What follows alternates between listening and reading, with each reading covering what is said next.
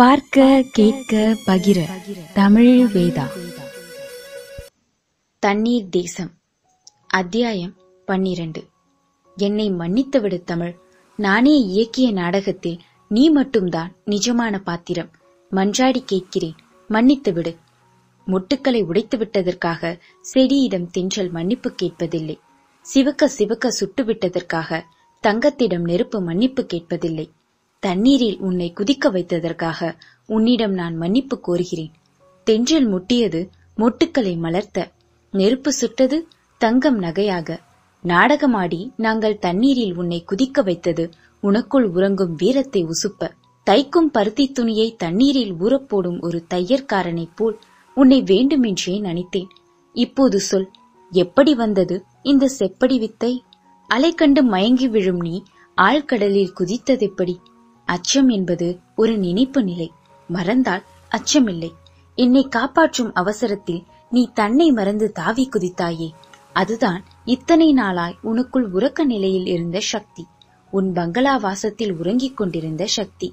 வங்காள விரிகுடாவில் விழித்திருக்கிறது. மீண்டும் உறங்க விட்டு விடாதே. இதோ சொட்டிக் கொண்டிருக்கும் உன் ஆடையின் ஈரம் வடிய வடிய உன் அச்சமும் வடிந்து விட வேண்டும். வடிந்தே தீரும். ஏ தெப்பமாய் நனைந்து போன சிற்பமே கவிழ்ந்த தலை நிமிர்ந்து பார். கண்ணெடுத்துப் பார். நல்ல நடிகர்கள் நம் மீனவ நண்பர்கள். வாத்தியாரின் நோட்டில் கிறுக்கிவிட்ட மாணவர்களைப் போல குற்ற உணர்ச்சியில் அவர்கள் குறுகி நிற்பது பார். என்னை மன்னிப்பாயோ மாட்டாயோ? அவர்களை நீ மன்னிக்கத்தான் வேண்டும். அவர்களை ஏன் நான் மன்னிக்க வேண்டும்? முழங்காலில் முகம் புதைத்து தண்ணீர் சொட்ட குனிந்திருந்த தமிழ் பளிச்சென்று நிமிர்ந்தொரு பட்டாசு வெடித்தாள். எல்லோரும் தவித்து நிற்க அவளை தொடர்ந்தாள். அவர்களுக்குரியது மன்னிப்பல்ல. நன்றி. நன்றியா? எதற்கு? என் பயத்தை கடல் நீரில் கழுவினார்களே. அதற்கு. எனக்குள் இருந்த வீரத்தை எனக்கு தெரியாமல் விழிக்க வைத்தார்களே. அதற்கு. என்னையும் உங்களையும் காப்பாற்றி களம் சேர்த்தார்களே. அதற்கு. கொஞ்சம் கொஞ்சம் புரிகிறது எனக்கு. பொறுங்கள். நான் முழு பெண்ணாக முயன்று பார்க்கிறேன். அவள் பேச பேச அத்தனை முகங்களிலும் ஆச்சரிய புன்னகை. முதல் வெற்றி. மூன்று சூரியன்கள் தொலைந்து விட்டன மூன்று நிலவுகள் விழுந்து விட்டன ஆனால் அவர்கள் கண்ணு கெட்டிய மட்டும் கப்பலோ படகோ தட்டுப்படவில்லை. மேலே ஏற்றிய தேசிய கொடி கூட பறந்து பறந்து படுத்துவிட்டது. அபாய கொடியான லுங்கி அவிழ்ந்து கொண்டது. பீப்பாயிலும் அவர்கள் உடம்பிலும் தண்ணீர் குறைந்து கொண்டே வந்தது. உணவைப் போலவே உரையாடலும் மெல்ல மெல்ல சுருங்கிவிட்டது. பார்வைகளால் மட்டுமே ஒருவரை ஒருவர் நலம் கேட்டுக்கொண்ட ஊமை வாழ்க்கை அங்கே தொடங்கிவிட்டது. அசைந்தால் சக்தி செலவாகும் என்று கலைவண்ணன் மடியில் சலனமின்றி கிடந்தாள் தமிழ் ரோஜா. அவள் தங்கத்தோல் மங்கத் தொடங்கிவிட்டாலும் அவள் முகத்தில் மட்டும் தைரிய ரேகைகள். அவள் நெற்றியில் புறப்பட்ட அவன் சுட்டுவிரல் புருவ மத்தியிலும் மூக்கின் பள்ளத்தாக்கிலும் மூக்கின் சிகரத்திலும் பயணப்பட்டு மேலுதட்டில் குதித்து கீழுதட்டில் தாவி நாடி பள்ளம் விட்டு நகர்ந்து அவள் பிஞ்சு கழுத்தில் பிரயாணம் முடித்து சற்றே யோசித்து சட்டென்று நின்றது. அதற்கு மேலும் எதிர்பார்த்தவள் விரலின் வேலை நிறத்தம் உணர்ந்து விழித்துக் கொண்டாள். தமிழ் அடியே தமிழ் என் உயிரின் திடப்பொருளே இந்த பிரபஞ்சத்தின் என் பங்கே உனக்குத்தான் என்மேல் எத்தனை ஆசை? கடல் வீழ்ந்தான் காதலன் என்று கண்டதும் நீ தன்னை மறந்தாய் தன் நாமம் கேட்டாய் தண்ணீர் பயம் கலைந்தாய் நீச்சல் தெரியாதென்பதை நினைவிலிருந்து அழித்தாய். எப்படி அடி குதித்தாய்? என் இரண்டாம் உயிரே. காவிரி கொண்டு போன ஆட்டனத்தியை மீட்க ஆதிமந்தி கூட வெள்ளத்தில் விழவில்லை. கரையில் நின்று அழுதுதான் காவிரியை கரிக்க வைத்தாள். நீயோ? கடல் குதித்தல்லவா காதலனை மீட்க நினைத்தாய்? எப்போது என் உயிர் காக்க நீ தண்ணீரில் குதித்தாயோ? அப்போதே நாம் சாவென்ற சம்பவத்தை தாண்டிவிட்டோம். ஐம்பூதங்கள் தந்த இந்த உடலை நாளை ஐம்பூதங்களும் பிரித்தெடுத்துக் கொள்ளலாம். ஆனால் மரணம் என்ற பௌதிக சம்பவத்தால் நாம் மறிக்கப் போவதில்லை. சூரியன் சுடரும் வரை அதன் ஏதாவது ஒரு கிரணத்தில் நாம் கண்ணொளி கலந்திருக்கும். காற்றின் சுழற்சியில் நாம் விட்டு விட்டு போகும் சுவாசம் இழைந்திருக்கும் அந்த நிலப்பரப்பில் நாம் பதித்த சுவடுகளை காற்றின் கரங்கள் அழித்துவிட்டாலும் நம் உள்ளங்கால்களின் உஷ்ணத்தை அது பத்திரமாகவே பாதுகாத்து வைத்திருக்கும். காதல் என்ற அருவத்தின் உருவங்கள் நாம் தடயங்கள் அழியலாம். தத்துவங்கள் அழிவதில்லை. அவன் பேசிக்கொண்டே இருக்க அந்த பேச்சு பாடகனை அவள் கேட்டுக்கொண்டே இருக்க வீசிக்கொண்டே இருக்கும் காற்றோசை மட்டும் அவனை ஆம் ஆம் என்று வழிமொழிந்தது. இன்னொரு மோசமான இரவும் முடிந்தது. லுங்கிக்குள் கூட்டுப் புழுக்களாய் அங்கங்கே சிதறி கிடந்தனர் மீனவர்கள். எழுந்திருங்கள். தயவு செய்து எல்லோரும் எழுந்திருங்கள். என்ன இது? வித்தியாச விடியல். யார் குரல் இது?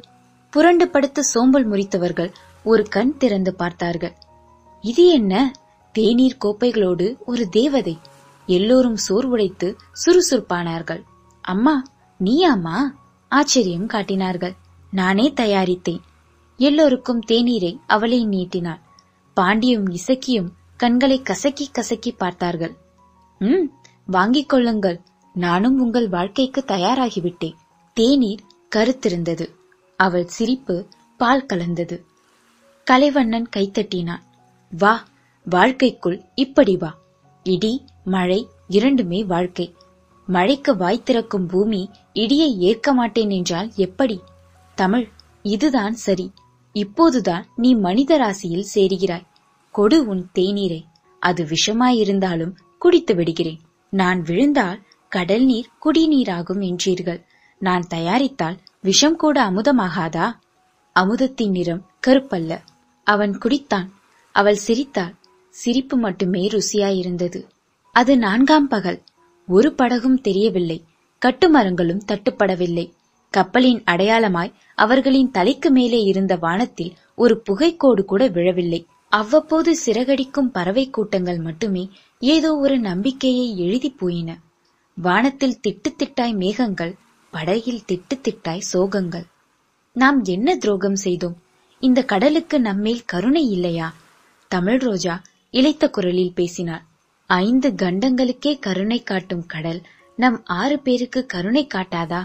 பொறு தோழி பொறு. கண்டங்களுக்கு கருணையா? ஆமாம் கடலடியில் இரண்டு நீரோட்டங்கள் ஒன்று வெப்ப நீரோட்டம் இன்னொன்று குளிர் நீரோட்டம். கடலின் வெப்ப நீரோட்டம் தான் ஸ்வீடன் நார்வே போன்ற நாடுகளை கொஞ்சம் சூடுபடுத்தி வைத்திருக்கிறது. இல்லையென்றால் கிரீன்லாந்தை போல அந்த நாடுகளும் பனிப்பாலைகளாய் இருந்திருக்கும். கடல் வெறும் கடல் அல்ல கருணைக்கடல் அது இன்னொரு கருணையும் புரிகிறது. பூமியின் தட்பவெப்பத்தை வாங்கி பகிர்ந்தளிக்கும் வங்கி அது.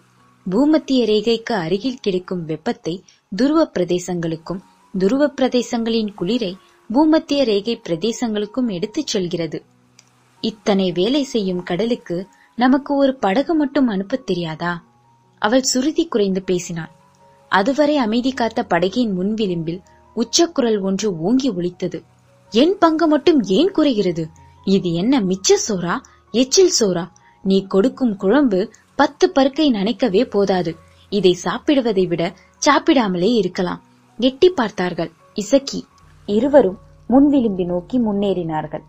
சற்றே மௌனம் சாதித்த சலீம் வாய் நாம் விரும்பினாலும் விரும்பாவிட்டாலும் நாளை முதல் சாப்பிட முடியாது. இன்னும் இருப்பது அரை கிலோ அரிசிதான். இருபது லிட்டர் தண்ணீர் தான் என்ன செய்யலாம்? நீங்களே சொல்லுங்கள். அது எல்லோரும் எதிர்பார்த்ததுதான். எதிர்பார்த்து வந்தால் என்ன? எதிர்பாராமல் வந்தால் என்ன? இடி இடிதானே. என்ன செய்யலாம்? ஒரு முடிவுக்கு வந்த பிறகு பாண்டி அந்த மௌனத்தில் கல்லெறிந்தான். சொல்கிறேன் கேளுங்கள். அந்த அரை கிலோ அரிசியை சோறாக்கி விடலாம். ஆனால் அந்த சோற்றை யாரும் சாப்பிடாமல் நீரூற்றி வைக்கலாம். அந்த கஞ்சி தண்ணீர் தான் நம் உணவு. ஆளுக்கு அரை டம்ளர். சோற்றில் நீர் குறைய குறைய நீர் மட்டும் ஊறிக்கொண்டே இருக்கலாம். சோற்றில் நீர் குறைய குறைய நீர் மட்டும் ஊற்றிக்கொண்டே இருக்கலாம். என்ன சொல்கிறீர்கள்? மீண்டும் அங்கே மௌனம் நிலவியது. அந்த மௌனம் என்பது சம்மதமில்லை. ஆனால் சம்மதிக்காமல் இருப்பது அங்கே சாத்தியமில்லை. கொஞ்ச நேரத்தில் அவர்களின் அரை கிலோ நம்பிக்கை உலையில் கொதிக்கத் தொடங்கியது. அன்று நள்ளிரவில் தேய்பிரை நிலவின் அழும் வெளிச்சத்தில் தூக்கம் வராமல் புரண்ட ஒரு உருவம் மட்டும் மெல்ல எழுந்தது. உறங்கும் உருவங்களை உறுதி செய்து கொண்டு பூனையின் பாதங்களால் நடந்தது. சமையல் அறையில் நுழைந்து கஞ்சிப்பாலையில் கைவிட்டது. அவ்வளவுதான். திருட்டு நாயே! இன்னொரு உருவம் அதை பாய்ந்து பிடித்து கடல் கிழிய கத்தியது.